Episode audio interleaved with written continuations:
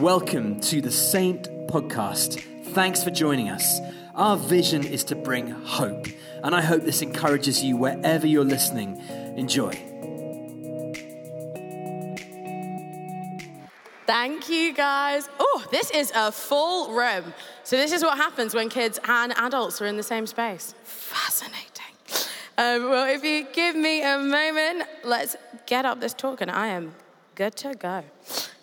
Amazing. Well, it is really great to be with you guys today and to see so many familiar faces smiling back at me. As I talk, I'm going to need you to keep smiling. I am slightly tired, and you guys are the energy I'm going to draw from. And today, as Mark was saying, I am here to close out our Lent series that's called Character is Power. And over the past 5 weeks, we've been looking at how we build a character that looks and speaks of Jesus. We've taken this truth to heart, that our competency will only carry us as far as our character is able to sustain us.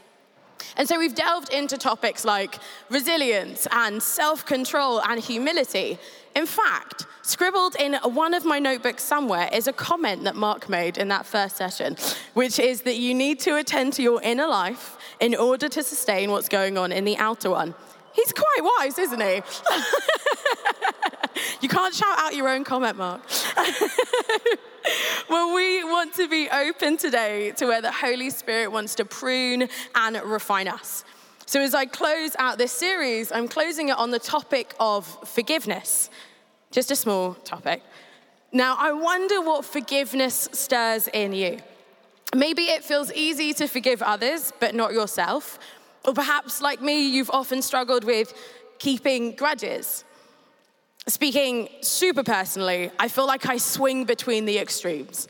Either I find it really easy to forgive, but I'm not acknowledging the thing in need of forgiveness, or I find it impossible, especially if the person doesn't say sorry.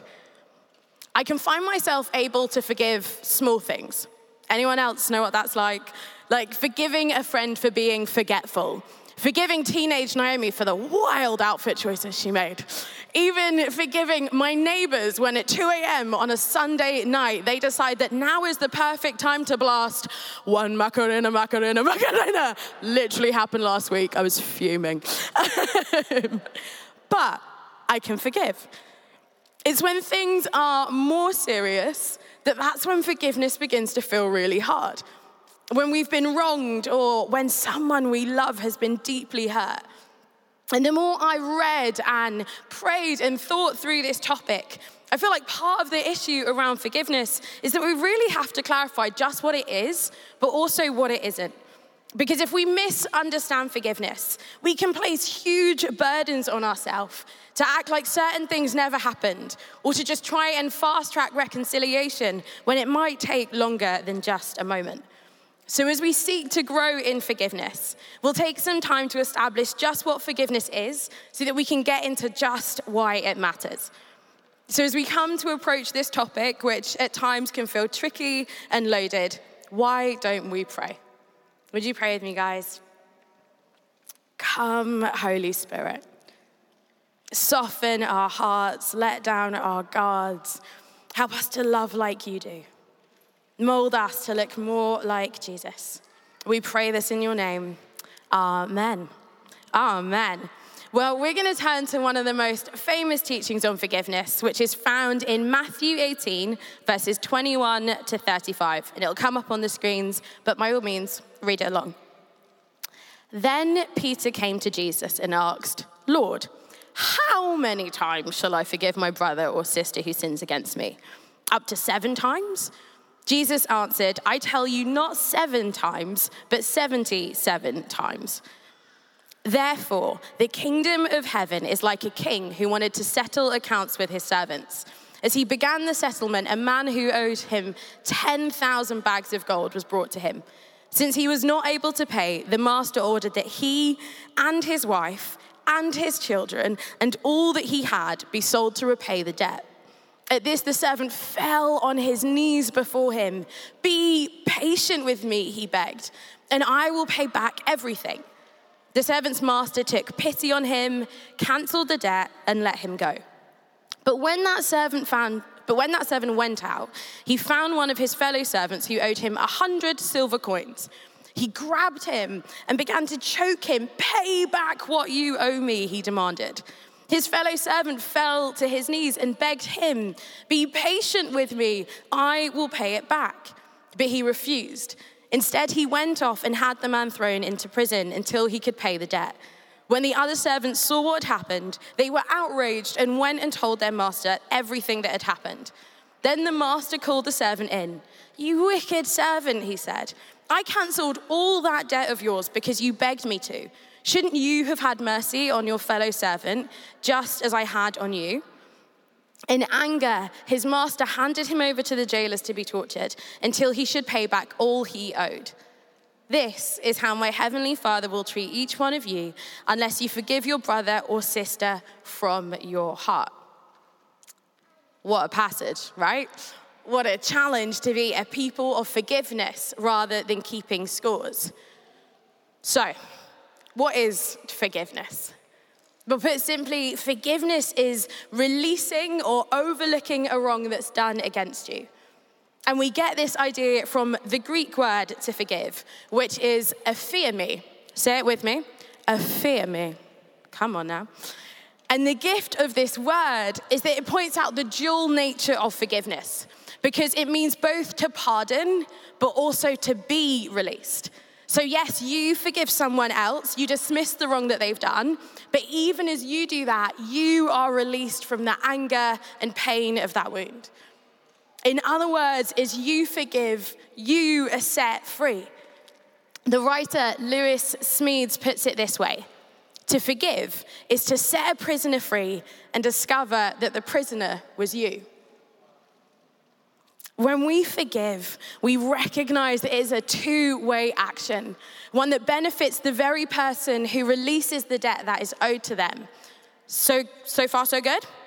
Yep, we get this. So if that's what forgiveness is, then what isn't it? Well, forgiveness is not the same as pretending that something never happened, nor is it forcing reconciliation with someone who doesn't want that. And when we blur these things together, it can weigh people down with a false guilt that makes forgiveness seem unattainable. You know the phrase, forgive and forget. When we simply forget or dismiss things, we can minimize what's been done in the first place. And that doesn't help the wrongdoer to grow in love or repentance. And it doesn't help the victim who feels overlooked. Rather, in verses 15 to 17 of this same chapter, Jesus says, address a wrong for what it is, and where you can, seek reconciliation. But if someone is unrepentant or dangerous, don't give them unbounded access to you. Don't keep giving people permission to keep causing you harm and putting you in danger. Reconciliation requires two people to put the effort in, but forgiveness only takes one. And that's what you are called to forgive from your heart.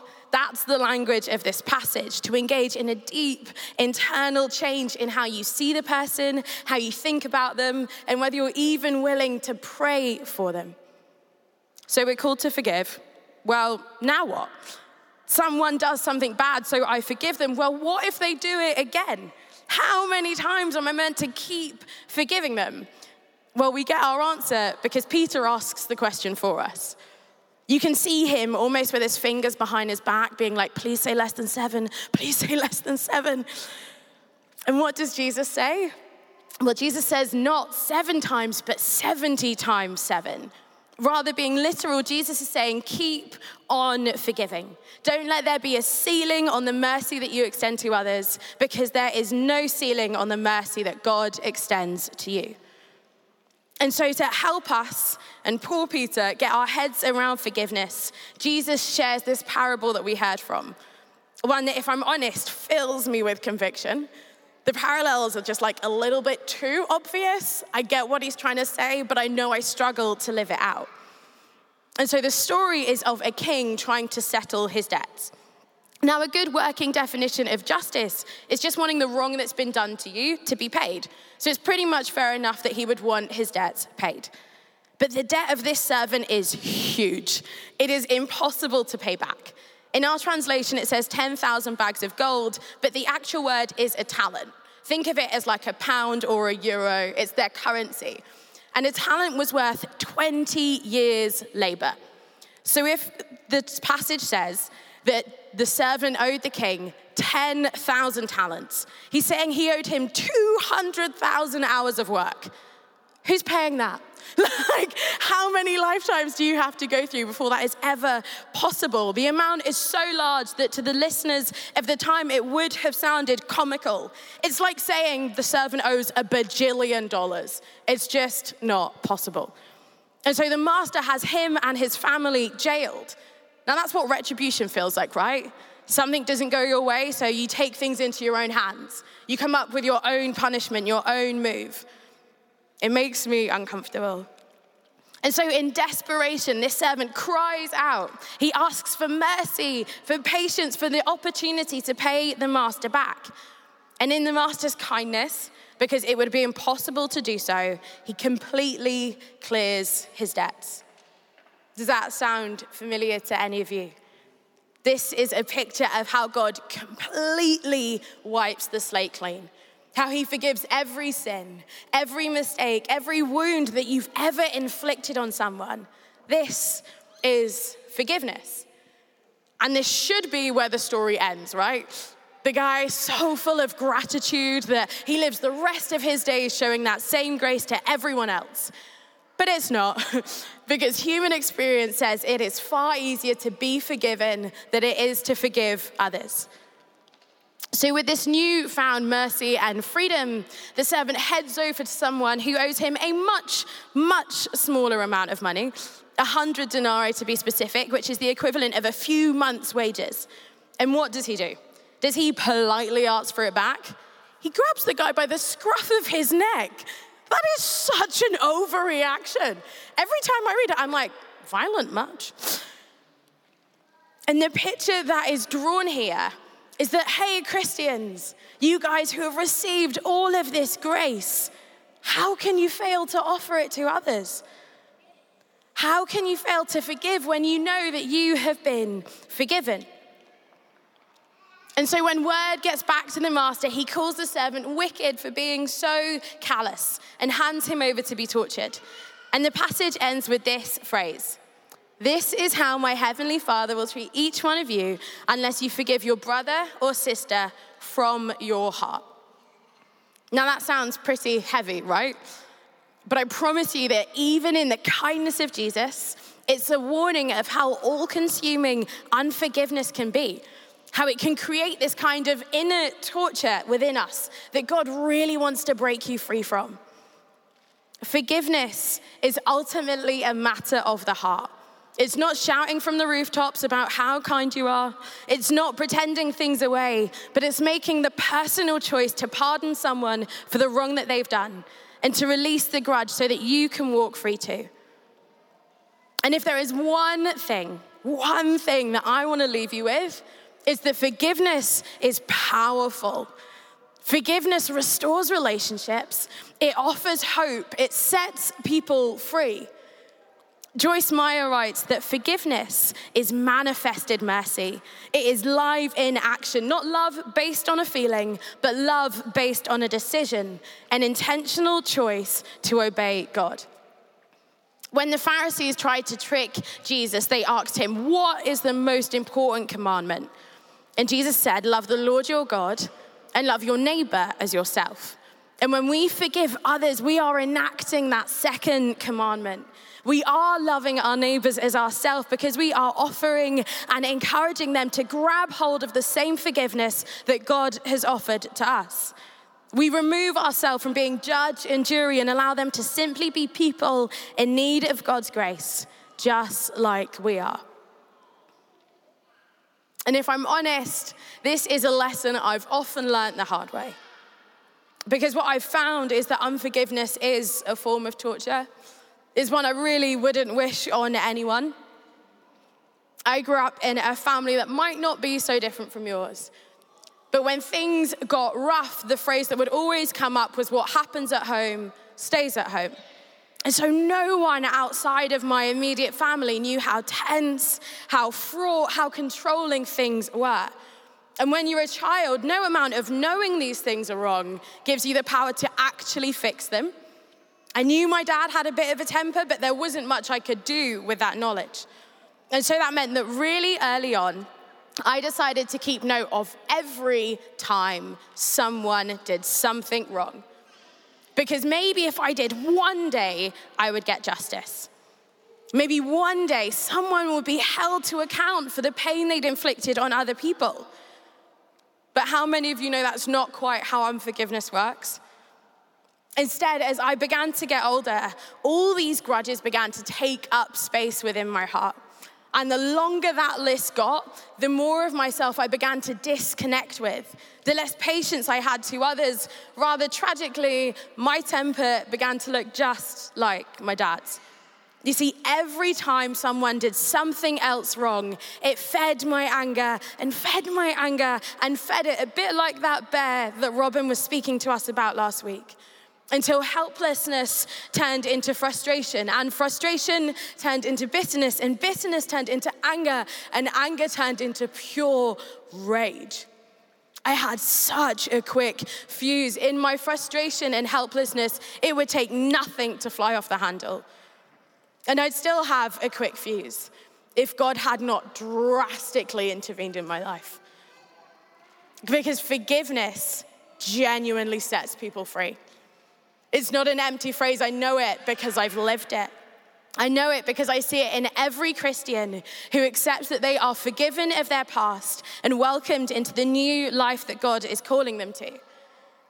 In my life, that looked like 21-year-old Naomi, tired of pretending to have it all together, tired of feeling so angry I might just erupt at any moment, crying out in my university dorm room that God, if you're real, now would be a really great time to show up. I need you. And because God knows our needs before we ask for them, he met me in that room with a rush of love and relief as I had this picture of a father running towards a child, telling them, I can take it from here. And what began was this journey of encountering God's grace. I didn't really know what to do with it at first. I was like, where are the terms and conditions? What's the expiry date? When does he stop loving me without condition? But one thing that did stand out to me was that this forgiveness stuff was real. And so with a week-old newfound faith, I got up the courage to call my dad who I hadn't spoken to in 3 years. And the phone rang, and it rang, and it rang, and it went to voicemail. It was so underwhelming. But then about an hour later, he called back, and he was like, it's been a while. And I was like, it has been a while, eh? And what began was this journey of highs and lows, of attempts at reconciliation, of prayer after prayer after prayer, of forgiveness, some for him, but often many for me. How many of you know that hurt people hurt people? I wasn't innocent in the dynamic that we had. Well, that was 9 years ago. And what I've found to be true is that the only thing I have the power to exercise is my choice to forgive. I cannot control others.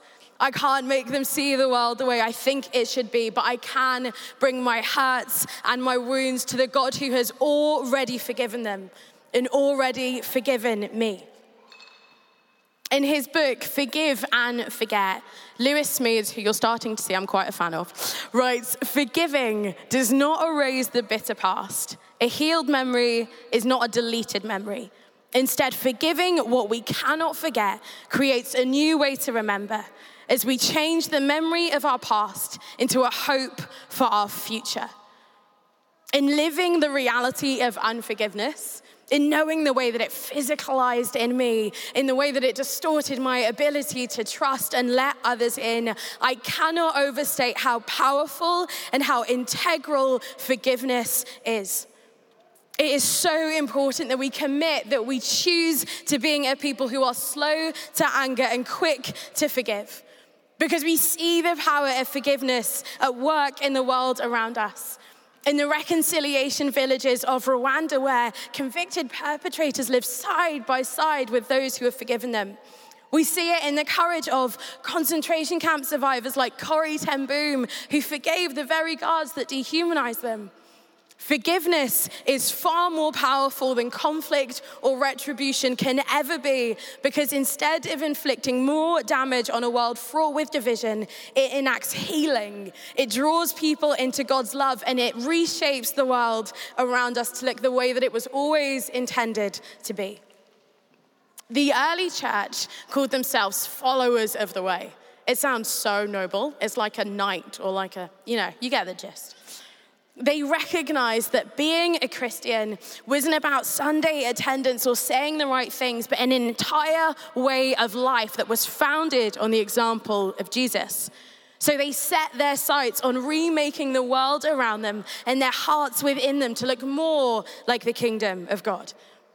And over the next 2,000 years, men and women responded to that same calling to be followers of the way, opening up hospitals, setting up charities, sharing the gospel with each new generation. The mantle before us is the same. Will we be followers of the way? Will we walk in the fullness that comes with being living, breathing image bearers of Jesus? Ones who show this countercultural demonstration of love and service and forgiveness right here, right now. Because I want to argue that forgiveness is in our mission statement. It's embodied in the most important act of human history, the cross. Because on the cross, Jesus took our sin onto himself so that he could pay our debts. And when we look to the cross, we see a moment where Jesus pays off the debts of every person that has ever existed. We are called to extend mercy because we have encountered mercy. And that doesn't mean that it doesn't look messy. This is a new way of being human. God calls us new creations. It's why Jesus is so patient with Peter, just like he'll be patient with you. But forgiveness is powerful. Forgiveness might just be the most supernatural gift that you have on offer. And I promise you, it will do a better job of witnessing to your faith than I could ever do preaching up here. And so today's time of response, today's ministry is just going to be really simple. We're going to stand, we're going to wait, and we're going to ask God to teach us what true forgiveness looks like, what true aphiemi is, that we might release others and we might find ourselves released in turn. Amen? Amen. So would you stand with me as we wait on the Holy Spirit? Hey, thanks for listening to this week's Saint podcast. I hope you've enjoyed it, and if you want to find out more ways of connecting, or if you want to support the vision of Saint, you can head over to saint.church. For now, have a great week, and we'll catch up really soon.